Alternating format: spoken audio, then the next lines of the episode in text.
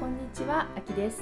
今日もパリで学んだブレない自分の作り方の時間がやってまいりました。さやみさん、お久しぶりです。お久しぶりです。今日もよろしくお願いします。よろしくお願いします。実は結局どれぐらい会ってなかったんでしたっけ？にかげつぐらい。そうね、ね、にかげつぐらいですよね。結構定期的に会ってる割には会えない期間が長い夏だったんですけどね。うん、はい、どんな風にバカンスは過ごされましたか？そうですね、しちがつは日本で実家に戻り、うん、はい、九州ですよ ね, そうですね、うん、子供たちをあの学校に、うん、日本の学校に送って、はい、で終わったらスイミングスクールに毎日通わせ、うん、でその後主人がフランスから来て、はい、でバカンスにジョインし、ええ、九州の後にあの宇都宮に行って、はいはい、でうん、フランス人の友達のうちに行ったり、はい、でその後東京でだいたいいっしゅうかんぐらいですね。結局じゃあ全部でどれぐらいいたの？日本はいっかげつとはつかかんぐらい。ああ、さんしゅうかんか。そうですね。じゃあ結構長い。長いです。私にはね、うん、長い長いよねそうか。で、九州の方は大丈夫だったんですか？私もいた時あれだったけど、ほら、うん、日田市とか、ね、あの福岡の方とか、うん、大分、えー、福岡ですね、ちょっと大変だったみたいですけど、うん、私のエリアは全く何も、全く何もだったんだ。本当にあの地域によってね、ちょっと違うだけで全然全然違いますよね、はい、うん、うちもやっぱり家というか父方の家族が大分市にいるんですけど、うん、やっぱり電話したら全然何にも、うん、大分市とか全く、うん、あの、ね、影響なかったですね。なかったみたいでね。福岡に隣接してるあたりが大変だったみたいですね。ね、うん、っていうなんかちょっとこう異常気象の中ね、うん、過ごされて、で東京も。東京はどんな感じで過ごされたんですか？東京はね、毎日雨だったんですよ。そうなったんだ。暑さは暑いの？あんまり暑くなかったんです。涼しかったんだ。ちょっと肌寒いぐらいの日もあったんですけど、うん、それでも悔しいので、うん、悔しいあの、うん、プールのあるホテルに泊まってたので、うん、子供たちも泳ぎたいと、はい、いうのでプールで泳いでました。濡れながらね、まあどっちにしても濡れるんで、うん、いいかと、うんうんうん。え、暑くないってどれぐらいの涼しさだったんですか？えっとね、今のフランスくらい。あ、じゃあちょっとノースリーブで歩くにはちょっと肌寒い感じ、ええ、でそれに雨が毎日しとしと降ってた、うん、で結構濡れると寒い感じでしたよ。そうだったんですね、うん、じゃあ本当に東京に来た時が雨降っちゃったタイミングって感じですかね？そうなんですよ。残念ながら、残念ながら梅雨みたいでしたよ。あ、本当、うん、いや私ね、もう本当に暑い。私たちが着いた時ろくがつの終わりはちょっと涼しかったんだけど、その後もう激暑のまま終えて戻ってきて、行く前がほらパリがすっごい酷暑だったじゃないですか。さんじゅうななどもあって死にそうでしたよね。大変でしたよね。でだからパリは暑くて東京暑くて、で戻ってきてコルシカ行ったらコルシカがまた酷暑だった。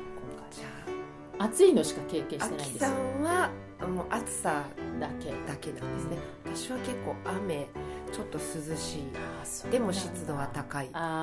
う気候でしたね。九州は結構ね、それでも暑かったですよ。あ、なるほどね。お天気も良かった。お天気も私のエリアは良かったです。はい、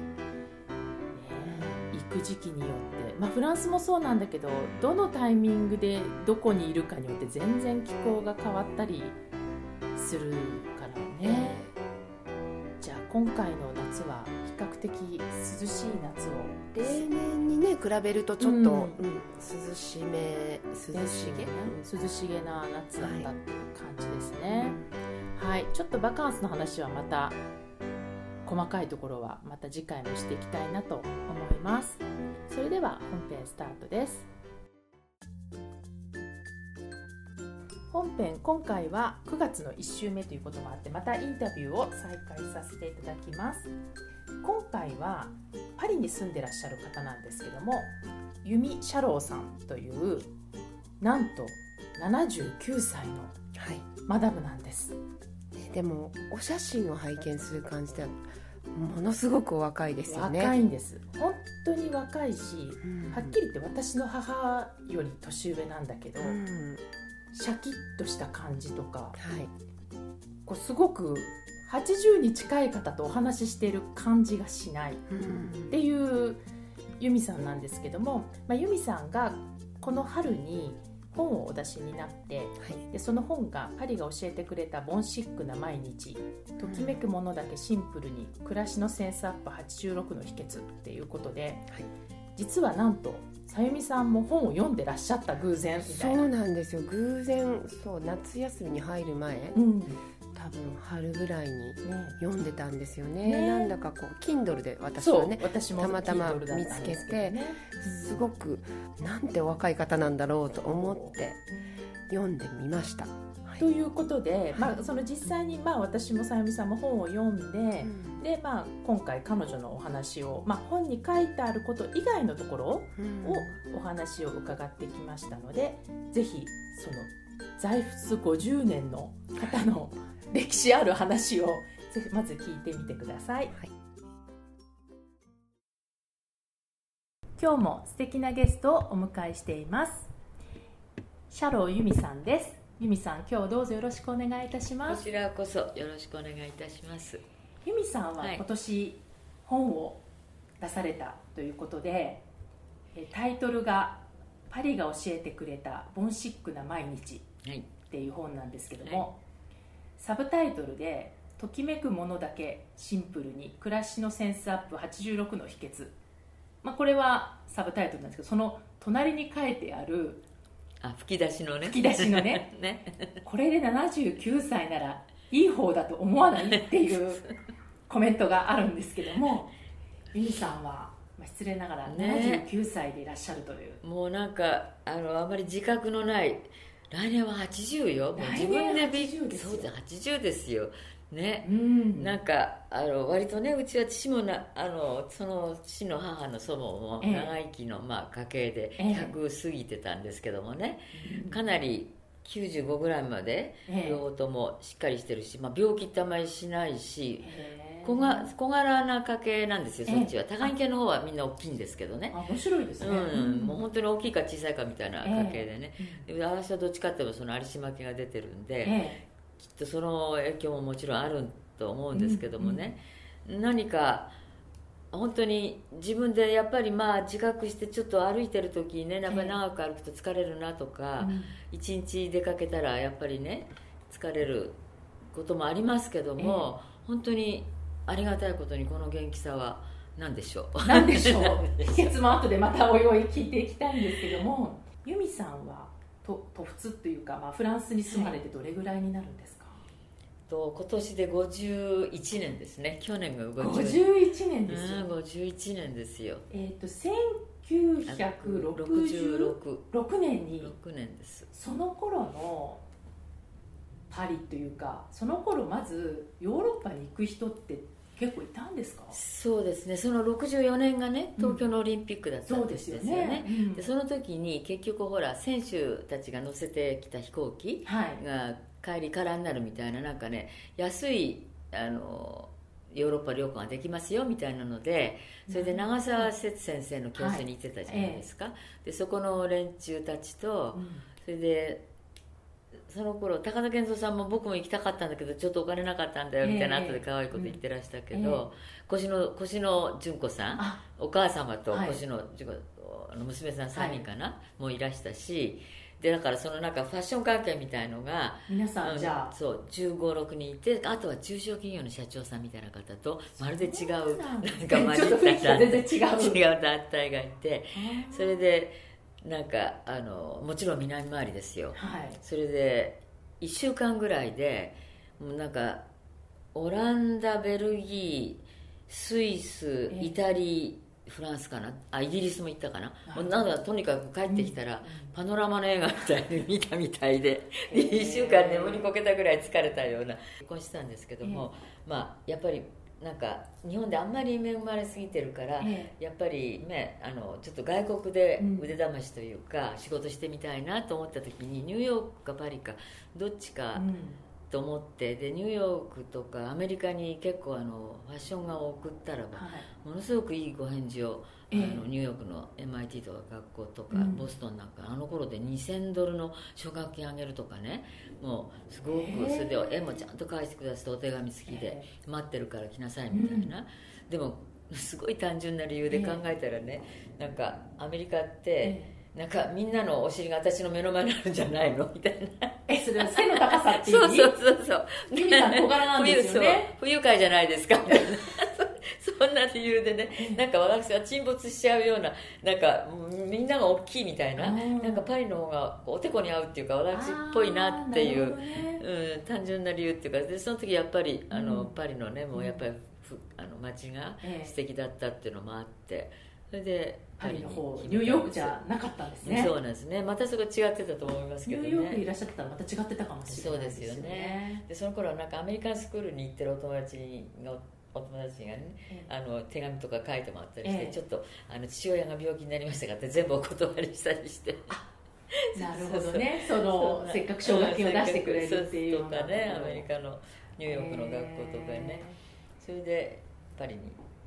決めたんですよね。でもその時にねんかんって決めたの。うん、それはなぜなんですか？うん、なんとなくやっぱりなんか大胆にして昇進にして大胆みたいなところがある人で、うんうん、でやっぱりにねんかんだけ行って、うん、それであの日本に帰ってきて仕事をしようと思ったわけ。うん、じゃあそのパリのにねんかんの目的っていうのはどういうイメージだったんですか？うん、やっぱり自分の腕試しというか、うん、本場でやっぱりその頃、そう言っちゃ申し訳ないけど日本のまあいろんな雑誌社に、まあ、あの洋服で、ね、あのこの生地でこのデザインってそういう感じです、はい、とまあいってんだけ書いていくのはあんまり傲慢だしあれだから よん、ごてん書いていくじゃないですか、うん、はい、そう大体私が一番気に入ってるのじゃないのを選んでくだなさったりするわけですよ。それから外国の雑誌を見て手芸の仕事もしてましたから、はい、こうこのようなものを作ってくださいみたいな見せられるわけ、向こうの、あのパリのエルなんか雑誌を、雑誌を、ね、うん、そうするとそれってすごくやりにくいですよね。もうそこにこの通りにっていうのが、うんね、うん、このようなものって言われても、うんうん、でなんかそういうのってすごく嫌だなと思って、うん、であのパリに来た時にやっぱりその本にも書きましたけど、うん、エルなんかに行ったら本当に自分、うん、もうごじゅうまいぐらいある中から私の本当に気に入ってるものをピッピッと選んだりして買ってくださって、その時におやっぱり素晴らしい感性がそうそう素晴らしい一緒だなみたいな、うん、なるほどね。ちょっとそのパリについてから話もまた後で伺いたいんです、はい、その前の、まあ、今そのデザイン画とかそういう話が出てたと思うんですけど、はい、日本にいらっしゃった時はどんなお仕事をされてたんですか？そうですね、あの頃はいわゆるあの一番最初は、うん、あの本にもちらっと書きましたけど、あの作り方の図って、あの頃はほら洋裁の本っていうのはつ皆さんが作ってらしたわけだから、はい、そうするとそのあの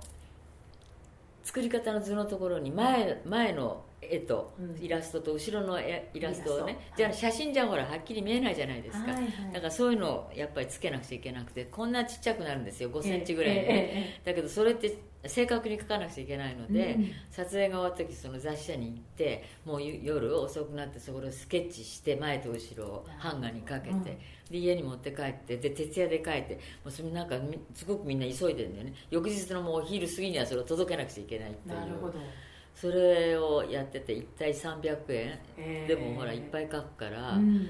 まあ、そのうちにあのイラストにいいお仕事もいただくんですけど、うん、あとその後はあとあとそしたらその宗園のね前島さんって方とかに抜擢されて絵を描くようになって、そのうちになんかあの少女服のデザインもしてみないみたいな。だ私洋裁学校出てないんですごいコンプレックスもあったんですけどね、うん、そうなんですね。でもその時にあのまあ、その本には知り合いって書いてありますけど、昔あの祖母の京都の方で祖母のお手伝いしてた方が洋裁習って東京出てらして、それであの、まあ、うちの母も太っ腹だからあの置いてあげるわよみたいな感じで、その代わりうちのみんなの洋服縫ってみたいなねで私もお客様ほらみんなでお客様も探すからみたいな、はい、うん、で彼女もすごい気さくな人で、うん、でも私の、私のお部屋シェアしてたみたいな感じがあってね、彼女も気が強いから習いたくないわけ、あんまり私って習うのっていうの嫌いだから横でちょっとちょこちょこ縫ってたりして、でも私の書いた絵をこれ縫ってって言ってキレと渡すとできる。でそれって本当にデザイナーの道じゃないですか。そうですよね。だから本当に彼女のおかげってかなり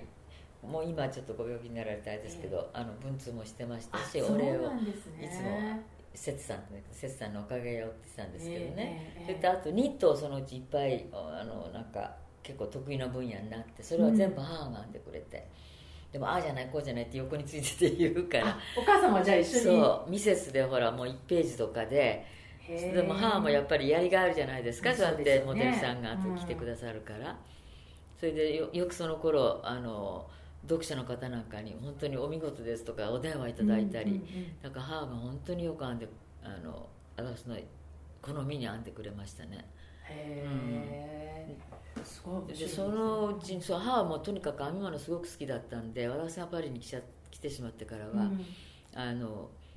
編み物の先生してましたね、近所の奥様とか。あ、そうだったんですね、うん、じゃあ彼女のキャリアもそこで開けていたって感じなんですね。そうそう開けて、うん、そうですね。でも母と私だけじゃもう間に合わないから、そうあの電信柱に貼り付けに行ってっていう編み物できる方っていうんで募集してグループみたいなの作って、そこでだから私はいつもね両腕になんか、ね、あの頃カバン持つってダサかったのね、だから紙袋に毛糸いっぱい毛糸とかほらできたもの入れて、えー、紙袋を 両, 両手にぶら下げてた少女でしたみたいな。そうな、も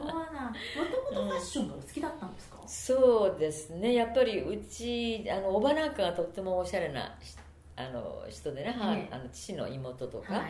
い、それであので母もやっぱり私に小さい時に三枝のお洋服着せてくれてたり、あのまあいわゆるハイカラさんっていう感じの、う、ねうんうん、やっぱり環境もすごく良かったと、ね、本読むとびっくりするような名前がいろいろ出てくるのでもう特にそのおばなんか本当おしゃれで、うん、そのおばは高い系の血が出てすごい大柄なのよ、いちメートルななじゅうがいとことか全部大柄なの、うん、あそんなに大きいんですね、大きいのよ当時の時代から。そう、うん、あちょっと全然違いますね、本当に違うんですよ、ね、うん、だからどっちかが出て大きいか小さいで、うん、あれなんですけどね、そのおばなんかのやっぱ影響もすごくありますし ね, ねやっぱりで母もだから私のお洋服ぬあのそれこそあの進駐軍ちょっと古くなりますけど、えー、アメリカの古着なんかで、うん、今でも覚えてるのは本当なんかチェックの赤いチェックの格子のなんかあのワンピース、はい、なんか、うん、広がってるのスカートのワンピースのいいとこだけ取って、えー、シャツを縫ってくれてすごく。それが気に入ってたのを覚えてましたね。あ、それから父がほら ジーエイチキュー に英語を生かして勤めてましたでしょ、はいうん、だからそこでまたあのアメリカ人のその時でも本当にねよんじゅうだいぐらいのご夫婦にねアワスのことを欲しくて欲しくてもらい子に、えー、もうで父がほらジェントルマンでノーって言えないからもう本当に行きそうになったっていうかもう家の中険悪になって本当に冗談ですね。そう赤い臭いと女の子ってのあったじゃないですか、イジーさんに連れて本当にあの世界になりそうなって、あれはね母がきっとものすごく怒ったんだと思う。なんかうちの中本当倹約でどうしちゃったんだろうっていう感じに。そううん、おばあちゃまなんかもほらこんな人だから、まあユミアメリカ行った方が幸せになるよなんて言っちゃうような人だから。だからね、それで結局。あのでもその方たち、まあ、でもねあれもしかしたら最後ねお金の話になったんじゃないかと思うのね。だからアメリカ人だからそこはね、うんうん、やっぱり日本は困ってる国って、はいはい、そこでまさか弓を売るわけにはいかないってなってでもねその方たちとても優しくて よん、ごねんはねクリスマスプレゼントにいつもあのワンピースとかシャツとか靴とか、ね、いっぱい送ってくださってた。うんなんか時代ならではのそうですよね、ねあの頃そういうものを本当に あ, のありがたいっていうか、うん、だからそれが私の宝でしたね。その送っていただいたものとか、ね、小さい頃は由美さんはどんなお子さんだったんですか？その今にこうつながるような原体験みたい な, なんかこう小さい頃の性格とか。そうですよね、結構チャキチャキチャキしてて、うん、お出しゃでっていう感じ、うん、だからあの祖父がラグビー協会の会長ね、ええ、初代なんですよ、ええですとシムロミアの、はい、あのラグビー場に、ええ、早慶戦とか、まあ、ろく大学になんかご招待で行ってるわけじゃないですか、はい、ちょっと兄とか 弟, 弟まで小さかったけど、兄とかあんまりそういうのに行きたがら、ほら連れてって連れてってみたいに行きたいみたいな、好きだったんだ、うん、なんかほら本当お弟子やねやっぱりねそれでちょっとほら、ああゆみ来るかいみたいなおじいちゃまに、うんうんうん、ちょっとしゃれてるわけよ、うん、ほら冬だから割とね、あのチェックのね、あの毛布持ってそれで魔法瓶にお紅茶入れて甘いお紅茶入れてで、あの祖母、祖父の横にちょこっと座って、だからラグビー今でも好きですよ。そうなんですね、うん、あそれはちょっと意外なね、うん、言ってましたし、だから衆の宮様とかいらしたんじゃないのきっと。あ、そうですよね、うん、で, でまあ、あのベタベタしないけどそういう意味では可愛がってくれて、うん、それからあとね、よく覚えてるのはそのあの鳥居坂の家が焼けて、おばの家がたまたま誰も住んでないのが田園調布になって、それで引っ越して、はい、そこもすごい大きな家だったんですよ、ええ、でその時そのおばの長女を預かって、つまり田舎であのパパが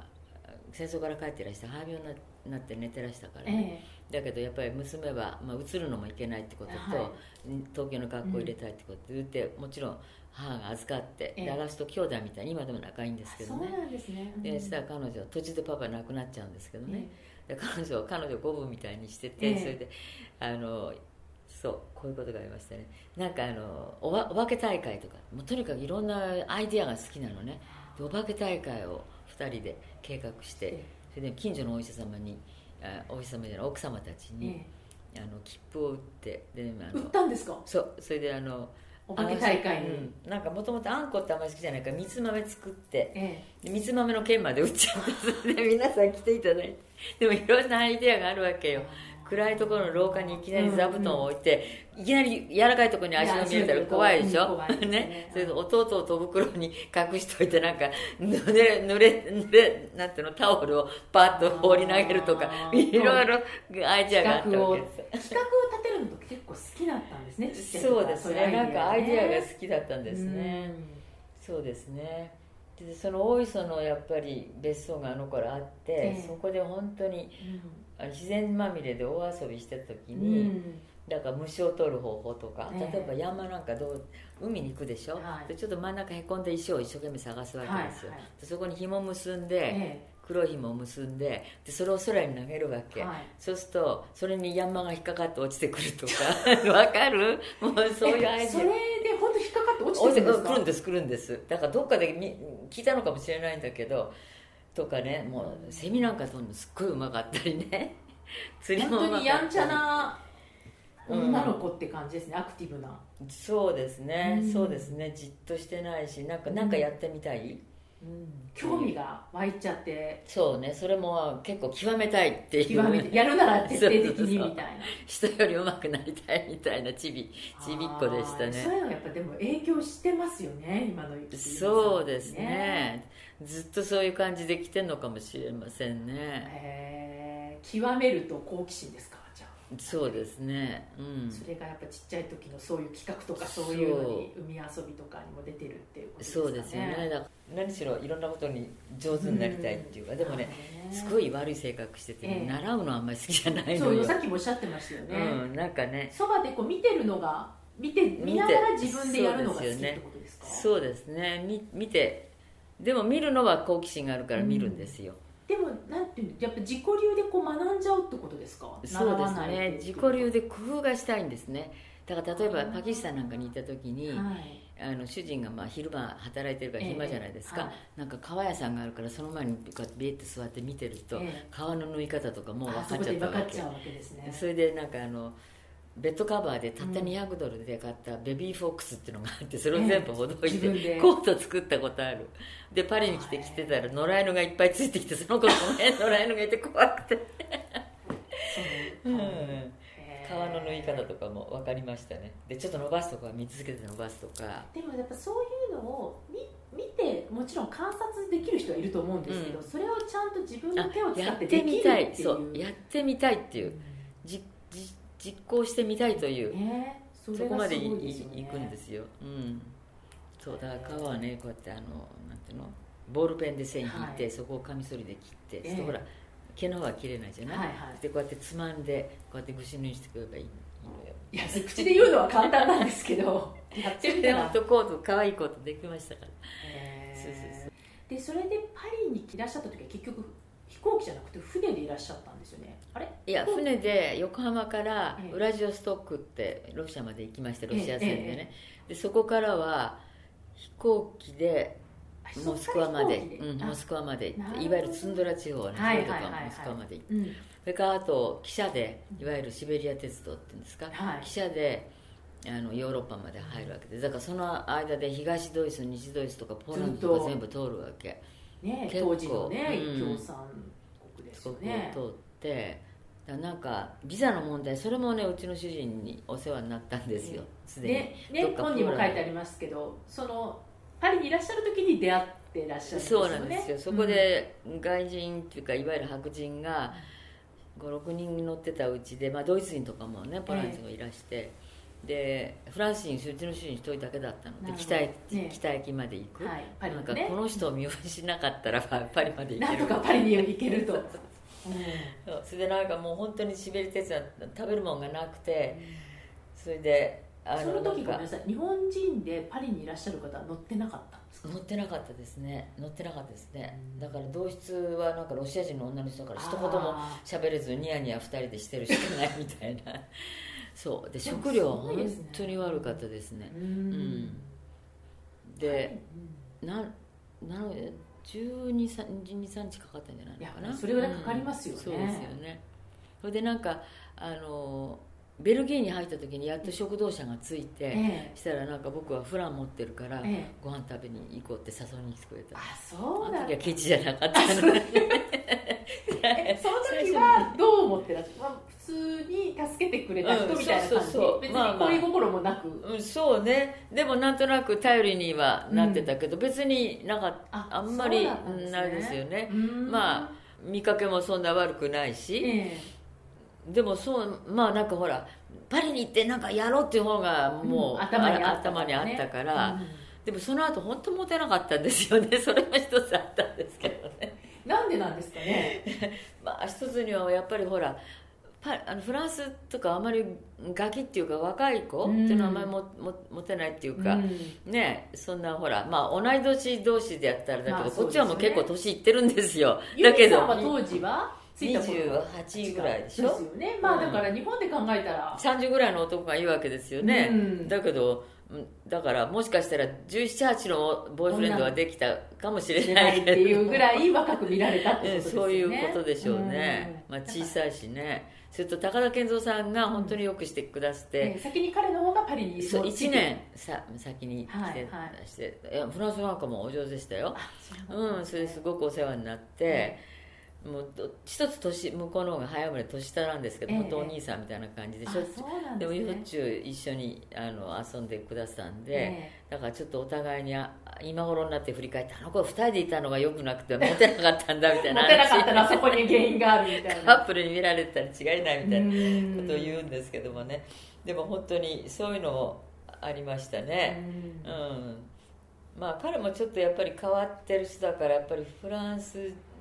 人まあ難かなり難しい人だから、うんうんうん、やっぱり外人の方外国人の方が彼には合ってたのかもしれませんよ ね, ね, ね彼はその時ね南極探検から帰った途中 帰, 帰りだったの。え彼っていうのは旦那あ、うん、旦那さんとかね、うんうん、あその帰りにたまたまその電車に乗って、うん、でやっぱり日本っていうのはとってもあの行ってみたい国で、はい、それであの本当はその健三さんも使った船で、はい、あのなんとかその船で帰りたかったんだけど、うん、もう満席でなくてそれでじゃあもうちょっと安いので、うん、って言ったらなんか最後のいちまいだったし切符が運命の切符だったわけですよ ね, ねある意味本当なんかどうなるか分かりませんね。えじゃあにねんのつもりで来て帰る頃にも結帰る頃に前にも結婚された、うんとね、にねん来てなんか話長くなっちゃうからあれなんですけど、うん、にねんのつもりで来て、ええ、で本当は帰ったらば私はね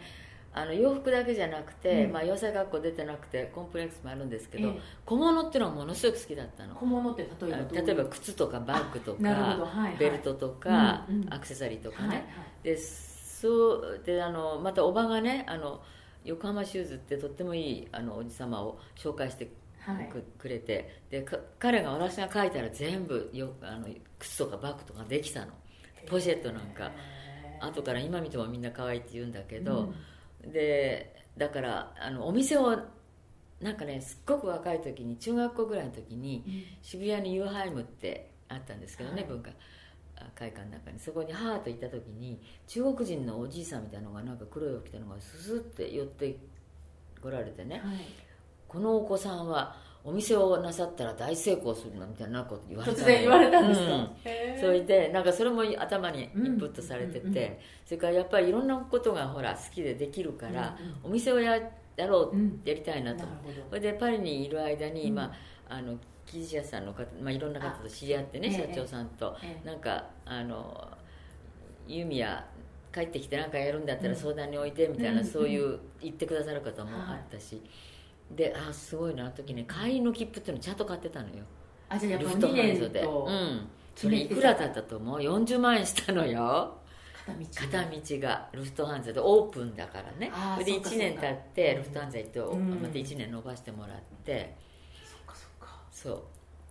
それを持って、うん、で帰ろうと思って、うん、それがろくじゅうはちねんでちょうどほら、えー、パリがほら学生運動のすごい盛んな時ですよね。時でそれであのもう亡くなったんですけど双葉の同級生でやっぱりお世話になった玲子さんという方が、えー、あの ジャル の地上であの空港にいらしたのね、うん、で出るかどうかわからないから、うんうん、ユミトランクそのままにしてとにかく電話してあげるから待ってなさいって言った、はい、その時で私は帰りまた南回りだから、はい、その頃そのクロードが、はい、後に主人になるクロードが、はい、あの会社に入って、はい、であのパキスタンに転勤だったんですよ、はい、にねんかんね、はいうん、でパキスタンにどっちみち通るから、うんまあ、このまま日本に帰っちゃうと、まあ、あの人にも、まあ、一応ボーイフレンドみたいに寄って会って帰りましょうと思ってどっちみちパキスタン乗り換えだったの、うん、取るからでパキスタン航空だったの。あそうだったんですか。またそれもね、うん、後からその玲子さんっていうの、はい、あれが封鎖になったの、あの空港がその後そのストストライキであのパリのパリの方が、えー、それは最後に出た飛行機だったんだって、えー、それでパキスタンに行きました、えー、それでまあさんよっか、はい、あの彼他の仲間とマンションみたいなところに住んでてね、はい、それも遠いところで、うん、そしたらね車の事故を起こしたのよ。ラホールってとこからよじかん車なんですけども、はい、ラホールにあらその日本に帰る切符を、うん、なんかあの予約しに、えー行く帰りにあの別に彼が悪いんでもないなってのじあの自転車がクラクション鳴らしたら振り向いてままにしちゃったからひ引いちゃうと思ったら、うん、思わずハンドル切ってそれで飛んじゃって、ね、で私は本当に九死に一生っていうかもう本当に車スクラップで、うん、で助かったんですけども、えーまあ、その時に私もすごくけなげっていうか割と強かったんじゃないもうあのそのメソメソしないし、ええええまあ、肋骨は折れてればもうここは切ってもう本当に で,、ね、でこう腕なんかもすごい傷だであれで本当に大事故だったんですね。大事故でね九死に一生、うん、死ななくてよかったわ。だってここにバックミラーのガラスがさなさ刺さっちゃってて、えー、でまあ包帯だらけでで、えー、手なんかうんじゃってほら、えー、もうなんかしちがつなのかのもうすごい暑い時で。まだ傷はあれだったんですけどね、うんうん、やっぱり日本に帰った方がいいってことで、ええ、包帯だらけで帰ったんですけどね。だからそうしたらば、まあ、パキスタンはねあのイスラムですからこんなほら顔隠したのしかいないしなんだか、ええまあ、主人もそこでこいつは、ね、なかなかあのなんていうのかしら強いっていうか、ねうん、思ったんじゃない、うんうんうん、あんまりメソメソもしないし、ええ、なんか一人でも美容院行けるとか言って、うん、なんかあれしてたしでなんか帰ってこいなんてお手紙なんか来るからっていう感じで私もね実はねお店をやるってことにねビビってたの日本で日本でっていうのは私は自分で物を作ったりなんかするのはとても好きだし、うんうんうんうん、あれなん自信もあるんだけど、うんうん、人を使うってことがまずはできないのね。あアーティストとしては、まあ、作るものづくりとしてはいいんだけども人 を, 人をマネジメントしたりとかっていう、うん、とかね例えば人の作ったもんで気にならなくっても、うんこれ気にならないとかまた言うのもか悪いしそしたら自分でやり直しちゃうなみたいなところ ね, ねあるし、うん、そういうのとっても気持ちがダメなのよ、うんね、だからそれでやっぱり一つずるいとかって責任持ちたくないっていうかだって会社なんか店なんかやったらば、ね、皆さんにお月給毎月出すのどうするのみたいな、うんうんうん、そういうマネジメントもできないし、うんうん、お金のことざるだし、うん、ダメなんですよ、うんうん、それですごく気が重かったのここでやっぱりやるなら店だなと思ってたし、うんうん、だからその辺のところでちょうどなんかもうじゃあ結婚しちゃおうかみたいな感じでずるいですね。じゃあある意味お店のことはお店のことで別になんていうの、まあ、未練もなく、うん、スパッとまたフランスに戻ってこれちゃった、うん、そうですね。それだからパキスタンに戻って、うん、それでちょっと行ってそれで休暇をもらっていっしゅうかんの間にパリに来て、うん、ものすごい勢いでいろいろやって、えー、それでまた戻ったんですけどね。なるほどね、うん、だからいろん、うん、あの時なんかやっぱりそのパリでまあいろんな仕事をしてて、うん、雑誌の仕事なんかもすごくやりましたし、うんはい、でもそういうことではなんていうのかな、このままずっとはいかれないなと思ったの。だって雑誌の仕事ねって言ってもバラバラしてるし、うんそうですよね、かといってちゃんとした物書きにもなれるような感じでもないし、うん、でやっぱりお店がもう本当に目標っていうかそれしかないなと思った時に、やっぱりそれもこの自信がないなっていうか、うん、なるほどね。だからちょっとまあまた逃げ込み寺っていうかすぐ逃げ込みえ、パリでじゃあお店をやろうとは思わなかったんですか。いやパリでも無理無理ですね。やっぱりその人を使うとかダメ。そこはじゃあネックになってたんだ、うん、ダメです。うん、どちらにしてもそれはとても向いてません私に。そうだったんですね、うん、ですよね。だから、まあ、お友達なんか見ても例えばご自身がそういうマネジメントなさるとか、うんうんうんうん、そういうのもあるじゃないですか、はい。でもまあそういう夫婦関係っていうのもね、うん、難しいっていうか同じ仕事っていうのも ね, ねそれは僕あんま考えたくない、あんまり考えないし、はい、うん、うん、なるほどね。はい、由美さんのいっかいめのインタビューを聞いていただきましたけれども、やっぱりあの話がせんきゅうひゃくろくじゅうねんだいとかこう結構昔の話なので、ね、こう私たちがフランスに行く気軽さとは違う時代に生きてた方じゃないですか。すごい一大仕事みたいな感じですよね。感じですよね、うん、でやっぱりもうほら ジーエイチキュー の話が出ちゃったりとかう、うん、もうやっぱりななじゅうきゅうさいともなればそういうなんか戦争も全部経験されて、うんまあ、本にも書いてあったんだけれどもすごくいい生活をしてたんだけれどもやっぱ東京が全部それで焼けちゃって、うん、違うとこに引っ越さなきゃいけなくなっちゃったとか、はい、そういうところはやっぱり彼女の実際の歴史とすごく関係してるなと、うんまあ、とにかくお嬢様ですよね。そうですね、多分本当昔でいうところのお姫様みたいな、うん方なんじゃないでしょうかね。お家柄とかね、ね感覚でも場所もそうだし、うん、出てくる人の名前もすごいし、人がすごい、周りの人たちがすごいとすごいっていうことなんですよね。ねだから彼女もやっぱりほら父様もおじい様もこうイギリスにいらっしゃったっていうこともあるので、うん、こう洋風な感じの生活をずっとされてたっていうことで。なんかもうちょっと別世界の話を聞いてる感じに、多分当時の日本人としては非常にあのレアなレアな珍しいケースですよね。そうですね。でそういう中で箱入りのお嬢様としていることもできたんだけれども、うん、パリに実際に来ることになったっていう来ようっていうそのね、精神がまた面白いっていうか、そうですよね。なんかニューヨークとどっちかっていうねところでまたパリだったという、ねね、その辺の、まあ、感覚も面白かったですよね、うん、そうあとほらやっぱりパリに来る時の着方もやっぱりモスクワを通って、うんうん、で当時こう共産圏でなかなか大変だったあのドイツのあの辺を通ってやってきたとか、その電車の中で知り合った旦那様にくっついていけばとりあえずパリに行けるとかね、あとね、ちょっとある意味命がけ的な感じですよね、うん、ところも多少ね、うん、感じられますよねお話伺ってるとね。いやでそこを女の子一人で来るっていうところが、うんまあ、そのそれだけですごくたくましいですよね。たくましい、昔では考えられなかったんじゃないですか。思うんですよね、うん、そうであの高田健三さんとすごく仲が良くて、うん、でもすでに彼が先に来てるから、うんまあ、とにかく彼を追ってきたみたいな感じで、うん、なんかパリに住んでるそういう先輩と一緒に過ごしながら、まあ、パリに戻ってきちゃったっていうところを、まあ、聞いたんですけども、まあ、にかいめはどちらかというとそのパリに来てからどんな生活をしてたかとか、はい、あとその日本に対する思いとか、うん、その辺をちょっと伺っているのでぜひ楽しみにお待ちください。ありがとうございました。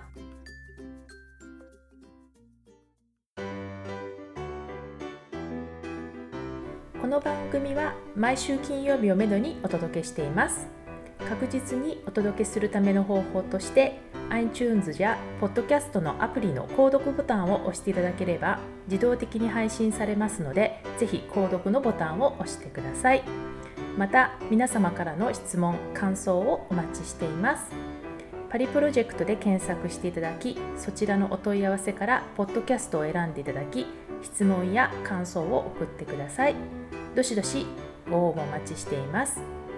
また来週のパリから学んだブレない自分の作り方をどうぞお楽しみに。さゆみさん、ありがとうございました。ありがとうございました。あきでした。